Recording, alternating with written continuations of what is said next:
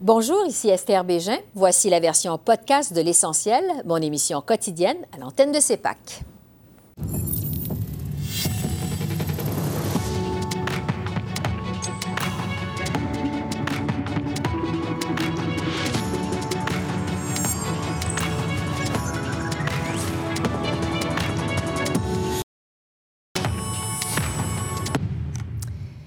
Bienvenue à cette édition de L'Essentiel qui vous présente les faits saillants de la semaine politique à Ottawa. D'abord, on apprenait mercredi que l'inflation a continué de ralentir un peu au mois de septembre.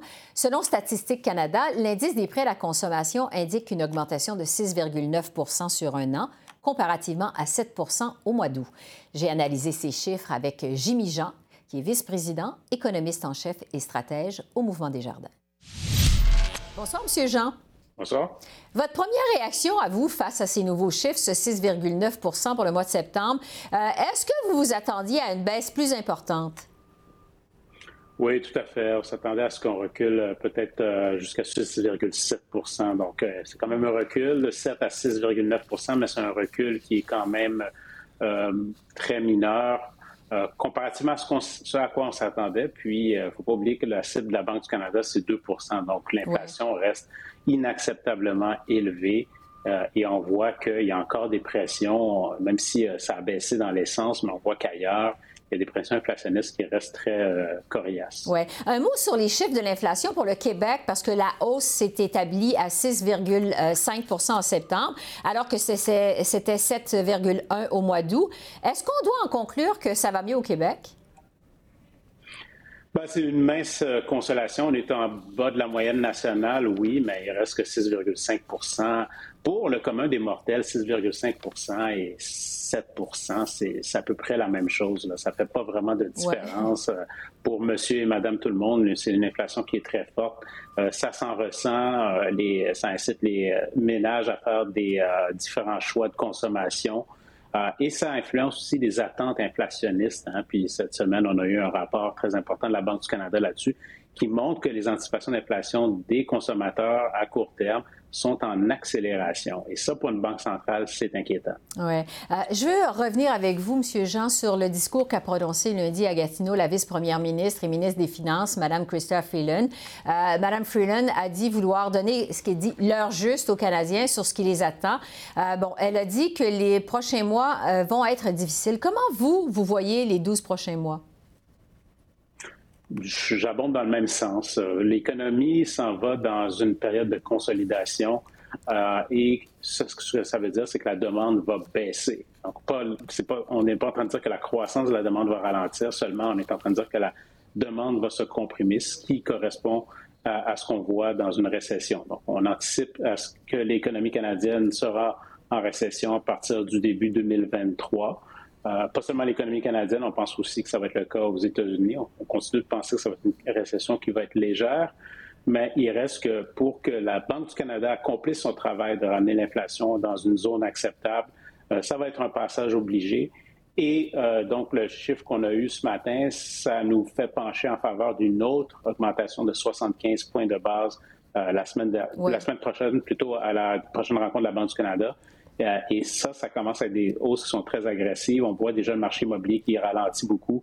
Euh, donc, ça va faire encore plus mal du côté économique. C'est pour ça qu'on pense qu'une récession va être inévitable. Oui, donc, parce que, juste pour être précis, on va revenir sur la, l'augmentation des taux d'intérêt. Donc, vous aussi, vous vous attendez à une récession au cours des prochains mois? C'est ce que vous, vous voyez dans votre boule de cristal?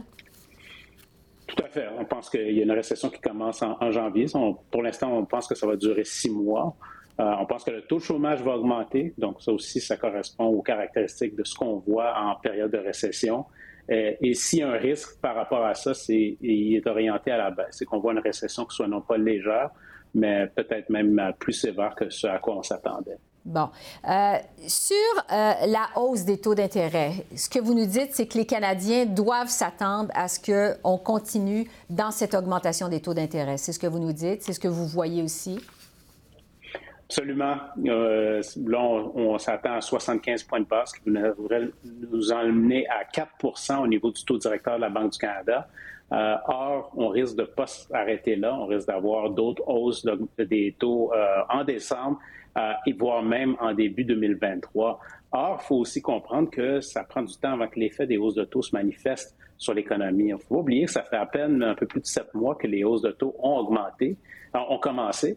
Et donc, euh, étant donné les délais habituels de transmission de la politique monétaire, on peut s'attendre à ce que ce soit plus en deux mille vingt-trois qu'on ressente les effets, mm-hmm. euh, autant sur les catégories de dépenses euh, qui sont reliées à, au marché immobilier que des catégories de dépenses qui sont euh, de manière élargie, par exemple les services. Donc, ça prend beaucoup plus de temps avant que ça se transmette historiquement. Je pense qu'on va voir le même scénario dans le cas actuel. C'est pour ça qu'en deux mille vingt-trois, on risque d'avoir beaucoup plus de difficultés sur le plan économique. Ouais. Pour les acheteurs de maisons là, qui ont opté pour une hypothèque à taux variable, ils peuvent s'attendre à quoi concrètement? Ça dépend de quand on a contracté cette hypothèque-là. Euh, en ce moment, il y a une situation particulière, étant donné la vitesse d'augmentation des taux d'intérêt. Euh, ceux qui ont euh, contracté une hypothèque, euh, par exemple, en deux mille vingt et un, à partir de, d'avril deux mille vingt et un, bien, ce qu'on voit, c'est que si la Banque du Canada euh, amène son taux directeur à quatre pour cent, bien, ces euh, personnes-là vont être dans une situation où la totalité de leur paiement euh, va être consacrée euh, à, au paiement d'intérêt. Et si on, on pousse la note encore plus, bien, leur paiement sera insuffisant pour couvrir seulement la partie des intérêts. Donc, ils vont devoir payer plus, augmenter leur paiement. Et ça, ça va vouloir dire qu'il va falloir couper ailleurs dans d'autres types de dépenses. Donc, c'est comme ça que la Banque du Canada va faire ralentir l'économie. Euh, mais en même temps, pour euh, certains emprunteurs, euh, ça, ça va être beaucoup plus difficile. Euh, et ce qui est le risque là-dedans, c'est qu'il y en a qui sont obligés de faire défaut sur d'autres euh, endettements, par exemple leur paiement d'auto, leur paiement de carte de crédit, soit en difficulté financière. Donc, euh, euh, c'est pour ça que la Banque du Canada doit aussi, à un certain moment donné, être prudente avec ces augmentations de taux-là, parce que euh, le plus on augmente euh, rapidement, le plus ça a des effets. Oui.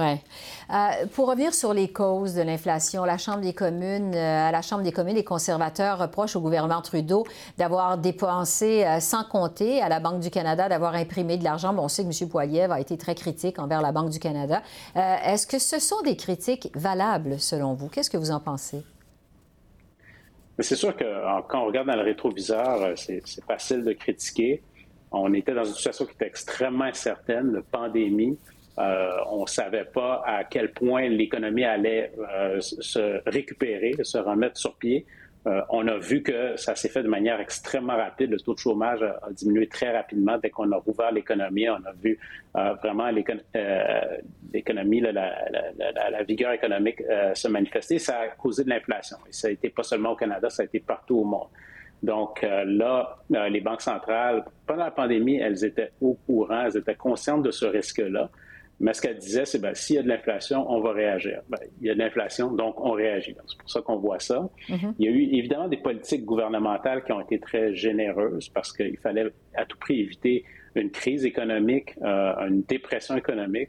Je pense qu'on peut dire mission accomplie à ce niveau-là, mais effectivement, la résultante de ça, l'effet secondaire, c'est l'inflation. Euh, là, par contre, c'est là où la Banque du Canada est euh, l'entité la mieux outillée pour répondre à cette inflation-là. Évidemment, les gouvernements ont un certain réflexe de vouloir euh, protéger la population. Je pense que euh, l'effort est louable quand il est question des plus vulnérables, euh, mais euh, c'est pas le temps de consacrer ou de donner des, euh, du répit à des gens qui n'en ont pas besoin euh, et qu'on veut en fait voir réduire leur niveau de dépenses pour calmer l'inflation. Donc ça, je pense que de plus en plus, et avec les événements qu'on voit au Royaume-Uni, Euh, c'est le signe qu'il faut faire attention parce que euh, sinon, il peut y avoir aussi des impacts euh, du côté des marchés financiers et du côté de la devise. Jimmy Jean, vice-président, économiste en chef et stratège au Mouvement Desjardins, merci beaucoup. Merci de vos lumières. Un plaisir. L'inflation, mais aussi la commission d'enquête sur l'état d'urgence et des contrats de vingt-huit millions de dollars sans appel d'offres à un contributeur du Parti libéral du Canada ont monopolisé les travaux au Parlement. J'en discute avec les journalistes Joël Denis Bellavance et Mora Forrest et la politologue Geneviève Tellier. Bonsoir à vous trois. Bonsoir. Bonsoir.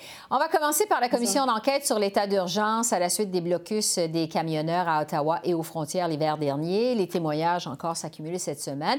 Et ils démontrent, mais vraiment, l'état de désorganisation et de mauvaise planification des autorités. Euh, Mora, euh, qu'est-ce qui vous a le plus semblé accablant dans tout ce qu'on a appris cette semaine? On a beaucoup appris cette semaine, par exemple, déjà, mais euh, je dirais qu'il y a deux choses qui, qui m'ont vraiment marquée. Euh, premièrement, c'est qu'on entend de plus en plus de témoignages qui suggèrent que la, le service de police d'Ottawa ont pu savoir ce qui s'en venait. Rappelons que pendant des mois, euh, le service de police d'Ottawa, incluant l'ancien chef Peter Slowley, insistait qu'il n'y avait aucune manière pour euh, le service de police de savoir que les manifestants euh, allaient euh, euh, demeurer à Ottawa plus de, de la première fin de semaine. Mais là, on reçoit des, des rapports de, euh, de la police de l'Ontario qui disaient qu'ils avaient de, de, de l'intelligence qui suggérait que euh, les manifestants allaient euh, rester beaucoup plus longtemps. Alors, ça nous fait demander des questions un peu sur euh, la, la réponse euh, de, du service de police d'Ottawa. Deuxièmement, je dirais qu'on euh, a vraiment le, le, l'impression de, comme, de à quel point les différents niveaux de gouvernement euh, ne coordonnaient pas leurs réponses. Euh, par exemple, on a le résumé d'une conversation entre le maire d'Ottawa, Jim Watson, et le premier ministre Justin Trudeau, dans lequel Trudeau disait que euh, le premier ministre d'Ontario, Doug Ford, ne voulait pas euh, euh, euh, s'impliquer dans la situation pour des raisons politiques.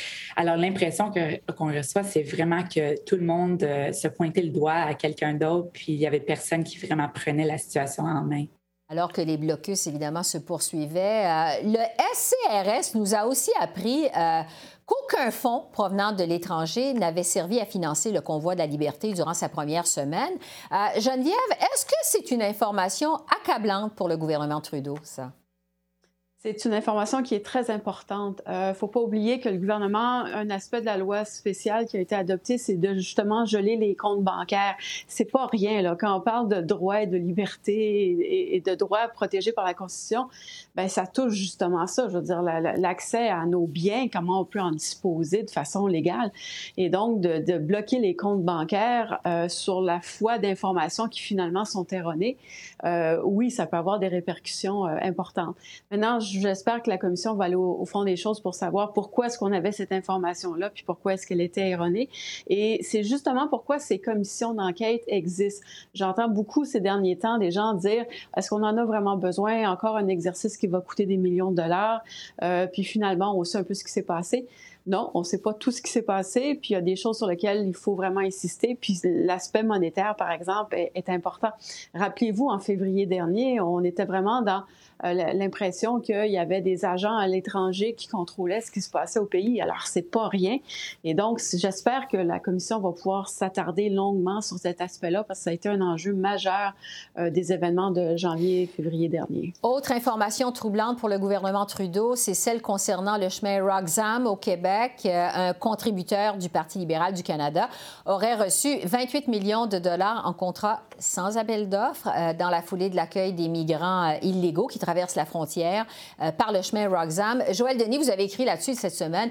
Jusqu'à quel point c'est embarrassant pour le gouvernement, ça? Dans une certaine mesure, ça l'est, parce que, bon, mais on le sait que ce, ce donateur libéral, Pierre-Yves, est un homme d'affaires important dans la région de Granby. Il possède l'essentiel de tous les terrains près du chemin Roxham, au poste frontalier de Saint-Bernard-la-Cole. Donc, le, bien, il faut dire aussi que, d'un autre côté, le gouvernement ne savait plus sur quel pied danser pour traiter le nombre d'immigrants qui rentraient de façon irrégulière, de façon plus importante que jamais. Donc, il fallait les traiter adéquatement. Et finalement, ce sont les douaniers qui sont allés frapper à la porte de la, M. Pierre-Yves pour lui demander est-ce qu'il faut étudier les terrains. Et ensuite, par la suite, il y a eu des négociations en bonne et due forme qui ont été lancées entre les entreprises de M. Gay et le gouvernement fédéral. La facture est quand même assez élevée, vingt-huit millions, on se demande. Ma foi, il n'y a-t-il pas d'autres moyens d'accueillir ces gens-là de façon digne, tout en respectant leurs droits, mais aussi en respectant le pouvoir de payer des contribuables. Évidemment, ça ajoute un peu à la controverse du chemin Roxham et ça nuit évidemment, Euh, je pense aux efforts du gouvernement Trudeau de démontrer qu'il a tout fait dans son possible pour mieux gérer cette situation. Oui. Il fallait un petit peu plus vite. Je veux vous entendre sur l'inflation parce qu'on a eu les nouveaux chiffres cette semaine. Chiffres qui démontrent une baisse de l'inflation, mais vraiment très légère. Euh, il y a la ministre des Finances, Chrystia Freeland, et le premier ministre Trudeau aussi, euh, qui se sont montrés, je dirais, plus pessimistes par rapport à l'état de l'économie canadienne. Euh, les deux ont prévenu que le Canada, euh, bon, se prépare à affronter des zones de turbulence économique. Les experts parlent de plus en plus de récession. Geneviève, euh, jusqu'à quel point ça changerait la donne à Ottawa si le Canada tombait en récession? Ah, ça va beaucoup changer la donne parce que l'aspect économique, bien, premièrement, c'est la préoccupation de la majorité des Canadiens. Là, c'est directement dans notre portefeuille. Mais c'est aussi l'aspect sur lequel Pierre Poilievre martèle constamment son discours. Alors, il veut se présenter comme étant la personne qui peut régler les problèmes économiques. Puis, par ailleurs, Justin Trudeau, ça n'a jamais été son point fort non plus, l'économie. On n'a jamais senti que M. Trudeau était vraiment préoccupé par des questions d'enjeux budgétaires, de relance économique et tout ça. Et là, ça va être à Chrystia Freeland de faire ses preuves qu'elle n'a peut-être pas encore faite, mais déjà cette semaine, on entendait des choses nouvelles de sa part, euh, peut-être un petit peu plus de rigueur budgétaire. On a aussi annoncé des investissements un peu économiques, euh, un peu à, à gauche, à droite, j'allais dire, là, mm-hmm. au pays. Euh, et donc, on, on voit déjà la préoccupation du gouvernement. Mais très certainement, ça va venir changer la dynamique, à mon avis, ouais. euh, si euh, effectivement il y a la récession. Parce que euh, la ministre Freeland semble mettre la table pour sa prochaine mise à jour économique. Euh, Mora, à quoi on peut s'attendre et quand? On a seulement vu la mise à jour économique en, en, au mois de décembre. Je pense que probablement cette année, euh, on va l'avoir un, un, peu, un, peu, un peu avec un peu plus d'avance. Mm-hmm. Euh, la ministre Freeland a donné deux discours déjà cette semaine avec un autre qui s'en vient juste dans les prochaines minutes euh, en Alberta, euh, qui semble ouvrir la porte à, à la mise à jour économique. Euh, elle a dit très clairement que Euh, il y a des, des, des jours difficiles à venir. Elle a dit que euh, le gouvernement va devoir euh, réduire ses coûts et puis que le gouvernement va, ne va pas pouvoir euh, résoudre tous les problèmes de, euh, du coût élevé de la vie pour les Canadiens. Mm-hmm. Donc, c'est vraiment un message euh, nouveau de, de la ministre Freeland. Puis je pense que ce qu'elle fait, c'est qu'après des années de la pandémie où les Canadiens ont, sont habitués peut-être au gouvernement qui dépensait des milliards de dollars pour aider les gens, euh, que la réponse maintenant à la crise d'inflation sera un peu différente euh, de la part de, du gouvernement. Oui, elle a bien dit que c'est fini, euh, que le gouvernement euh, aide tout le monde finalement. Euh, un mot en terminant sur le nouveau cabinet Legault à Québec qui a été assermenté ce jeudi après-midi. Bon, trente ministres, seize hommes, quatorze femmes, une première au Québec, une ministre d'origine autochtone. Euh, changement important quand même dans les relations Québec-Ottawa. Euh, Sonia Lebel n'est plus ministre des Relations canadiennes. Ce sera désormais Jean-François Roberge, qui est connu pour être un fervent nationaliste, qui sera aussi ministre de la langue française. Euh, Joël Denis, quel message est-ce que ça envoie à Justin Trudeau? En fait, que le gouvernement Trudeau, euh, que Legault, pardon, va poursuivre sur sa lancée, c'est-à-dire tenter de protéger ou de, euh, de faire échec au déclin du français, de limiter le déclin du français. Mais je dirais que le joueur le plus important euh, qui est nommé au sein du gouvernement Legault, c'est Pierre Fitzgibbon, un ministre tout puissant de l'économie et de l'énergie, qui va aussi être responsable de la métropole. Et Pierre Fitzgibbon a de très, très bonnes entrées au cabinet de Justin Trudeau. Et aussi, euh, pas de, il est très proche de plusieurs ministres, dont François-Philippe Champagne, ministre de l'Industrie, et Mélanie Joly, Joly pardon, ministre des Affaires étrangères. Donc, les points de communication vont surtout être entre M. Fitzgibbon, même Sonia Lebel, même si elle perd un peu son poste de responsable des relations canadiennes, et euh, Pablo Rodriguez du côté d'Ottawa, euh, François-Philippe Champagne, et également Mélanie Joly. Donc, les, les canaux de communication vont rester très, très actifs entre Pierre Fitzgibbon et les cabinets, les cabinets de Justin Trudeau. Oui, c'est important. On verra ce que ça va donner, effectivement, au chapitre des relations euh, Canada-Québec. Euh, c'est tout le temps qu'on a. Joël Denis, Mora et Geneviève, merci beaucoup. Merci. Merci. Au revoir. Merci, bonne Et alors que des députés de l'Assemblée nationale à Québec refusent de prêter serment au nouveau roi Charles trois, le Bloc québécois saute sur l'occasion pour relancer le débat aux communes sur l'appartenance à la monarchie britannique. J'en ai discuté avec Benoît Pelletier, professeur à la Faculté de droit de l'Université d'Ottawa. Bonsoir, professeur Pelletier. Bonsoir. On va commencer par ce débat qui fait rage à Québec sur la prestation du serment à l'Assemblée nationale. Bon, les trois députés du Parti québécois et les onze députés de Québec solidaire refusent de prêter allégeance au roi Charles trois. Je vous demanderai d'abord, est-ce que c'est possible de siéger à l'Assemblée nationale du Québec sans prêter serment au roi? Je dois vous dire que la question est entière et personne ne pourra vous donner une réponse vraiment catégorique par rapport à cela. Parce que la Constitution du Canada, euh, celle de mille huit cent soixante-sept, qui est toujours en vigueur aujourd'hui, euh, prévoit dans une disposition euh, l'obligation de prêter le serment d'allégeance à Sa Majesté, la Reine ou le Roi, selon évidemment les époques, euh, avant même de siéger euh, dans une assemblée euh, élective. Et donc, euh, ça veut dire que euh, si je, j'applique euh, mot pour mot la Constitution canadienne, il ne serait pas possible d'occuper un siège sans avoir prêté le serment. Mais euh, il y a peut-être des voies de passage qui sont possibles à court terme. Et la question se pose également de savoir mais quelle est la force constitutionnelle de cette disposition de la Constitution du Canada dont je viens de parler. Oui, parce que euh, Québec solidaire parle d'une pratique coloniale archaïque, que cette prestation de serment. Euh, plusieurs aimeraient que ce soit justement facultatif. Est-ce que ça pourrait être une solution envisageable? Oui, mais il faudrait euh, vraisemblablement, euh, à terme, changer la Constitution elle-même, changer la disposition constitutionnelle visée. Et là, il y a deux thèses qui euh, s'opposent dans le domaine juridique. Euh, il y a euh, la première thèse qui veut qu'il soit possible pour l'Assemblée nationale, par une loi, et là, je ne parle pas d'une motion, mais je parle d'une loi, euh, de modifier unilatéralement la Constitution canadienne par rapport au serment d'allégeance.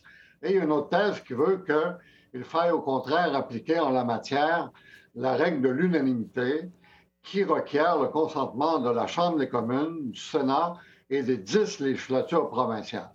Alors, en d'autres mots, il y a une thèse qui est euh, moins exigeante et puis il y a une thèse qui est plus exigeante. Mm-hmm. Et entre les deux, bien, il est très difficile de savoir qu'est-ce que les tribunaux décideraient s'ils étaient saisis de la question et surtout la Cour suprême du Canada. Il faudrait que ce soit testé devant les tribunaux au préalable. Ça m'amène à vous parler de la réaction du premier ministre Trudeau qui a été interpellé sur cette question cette semaine. M. Trudeau qui a émis deux différentes positions. Il a commencé par dire que l'Assemblée nationale est libre de décider comment elle veut organiser son processus d'assermentation. Mais tout de suite après, le premier ministre a affirmé ne pas vouloir faire de spéculation euh, là-dessus. Qu'est-ce que vous avez pensé de la réaction du premier ministre Trudeau à ce débat au Québec? Sa réaction témoigne bien de l'ambiguïté qui règne en ce moment sur le sujet. Comme je l'ai dit d'entrée de jeu, euh, au cours de notre entrevue d'aujourd'hui, euh, il n'y a personne qui peut vous donner une réponse claire ou définitive sur, euh, sur la question. Euh, j'ai pensé que M. Trudeau renvoyait dans un premier temps aux privilèges parlementaires. Les privilèges parlementaires permettent effectivement à l'Assemblée nationale de régir ses travaux comme elle l'entend. Mais en même temps, là, on est en présence d'une disposition constitutionnelle qui prévoit un serment d'allégeance. Et la question se pose de savoir, mais quelle est la force constitutionnelle de cette disposition? Et il y a probablement de vos auditeurs et de vos auditrices qui vont se demander, mais comment se fait-il qu'on discute de la force constitutionnelle d'une disposition qui est dans la Constitution? Bien, c'est parce que les dispositions de la Constitution n'ont pas toutes la même autorité. Et elles ne sont pas toutes modifiables de la même façon. Et là, nous sommes peut-être ici en présence d'une disposition qui est modifiable par l'Assemblée nationale agissant seule, mais je ne peux pas être certain, je ne peux pas être catégorique là-dessus. Comme je vous l'ai dit, il y a une autre thèse qui, elle, va dans le sens de l'application de la règle de l'unanimité. Bon. Euh, parlons de la démarche du Bloc québécois euh, maintenant, parce qu'on l'a vu, le Bloc veut profiter de sa journée de l'opposition mardi prochain pour euh, présenter une motion qui vise à couper les liens avec la monarchie. Euh, qu'est-ce que vous en pensez de cette motion? Ça pourrait aller jusqu'où? Je ne pense pas que la motion va aller très loin à ce stade-ci. Mais je vous dirais que je fais une prédiction, c'est que d'ici euh, quelques années, d'ici cinq ans peut-être, la question de la monarchie constitutionnelle va bel, et de son futur et de, et de son maintien va bel et bien se poser au Canada. Parce qu'il y a certains pays qui vont remettre en question leur, euh, leur monarchie constitutionnelle, leur adhésion à la monarchie. Et, et les Canadiens ne voudront pas euh, euh, être absents de ce débat-là. Ils vont vouloir aussi qu'il y ait un débat sur la question au Canada. Mmh. Je ne peux pas présumer à l'avance de ce que sera la décision des Canadiens, mais je peux vous dire que la question de l'abolition de la monarchie va s'imposer d'elle-même, que le premier ministre du Canada le veuille ou non. Ouais, parce cette que... question-là va s'imposer au cours des prochaines années. Oui, parce qu'entre-temps, le premier ministre Trudeau, justement, a dit que les Québécois n'ont pas vraiment d'appétit pour rouvrir le dossier constitutionnel. Euh, est-ce que vous pensez qu'au moment où on se parle, il y a de l'appétit au Québec, mais aussi au Canada, pour ce dossier-là? Au moment où on se parle, non, euh, vraisemblablement pas, même s'il y a probablement euh, une majorité de Canadiens qui euh, seraient favorables à l'abolition de la monarchie. Mais d'abord, ce qui va se passer, c'est que ça va être discuté dans d'autres pays. Euh, il y a d'autres pays, comme la Nouvelle-Zélande, l'Australie, vraisemblablement, qui vont remettre en question la monarchie. Et je ne serais pas surpris que les Canadiens disent « Bien, nous aussi, on veut en débattre. » Euh, et peut-être que même il y aura le, la tenue d'un référendum au Canada sur cette question-là. À tout événement, euh, c'est une question qui, euh, je pense, euh, va susciter de l'intérêt. Si elle ne suscite pas d'appétit pour la réouverture du dossier constitutionnel, au moins elle va susciter de l'intérêt, l'intérêt d'en débattre de la part des Canadiens. Mmh, donc, ça va être à suivre. Euh, Benoît Pelletier, oui. professeur à la Faculté de droit de l'Université d'Ottawa. Merci beaucoup pour vos lumières. Très apprécié, très intéressant. Ça me fait plaisir. Merci, au revoir. Au revoir. En terminant, on va rester à la Chambre des communes où les députés ont rendu un vibrant hommage cet après-midi à Bill Blaikie, ancien député néo-démocrate du Manitoba qui est décédé au mois de septembre dernier. M. Blaikie a siégé pendant près de trente ans au Parlement canadien. Il avait été élu député de la circonscription de Elmwood-Transcona en dix-neuf cent soixante-dix-neuf et a conservé son siège jusqu'en deux mille huit. Bill Blaikie a aussi été nommé membre de l'Ordre du Canada en deux mille vingt pour sa contribution au service parlementaire et pour son engagement indéfectible envers les valeurs progressistes et l'activisme social. Voici l'hommage du doyen de la Chambre des communes, le député du Bloc québécois, Louis Plamondon. Bill Blaikie était un homme de principe, un homme droit, un plaideur exceptionnel, euh, très respectueux des gens qu'il côtoyait et spécialiste de la procédure. Quand il avait quelque chose en tête et qu'il connaissait si bien sa procédure, n'allez pas croire que la, l'amendement passait facilement. Au nom du Bloc québécois, donc, j'aimerais offrir mes condoléances à sa famille politique, qui doit beaucoup à celui qui l'a aidé à traverser les tempêtes au, foule, au fil des ans par sa présence rassurante. Alors voilà, c'est là-dessus que se termine notre revue de la semaine politique à Ottawa. Esther Bégin qui vous remercie d'être à l'antenne de CEPAC, la chaîne d'affaires publiques par câble. Je vous souhaite une excellente fin de semaine et je vous dis à lundi. Au revoir.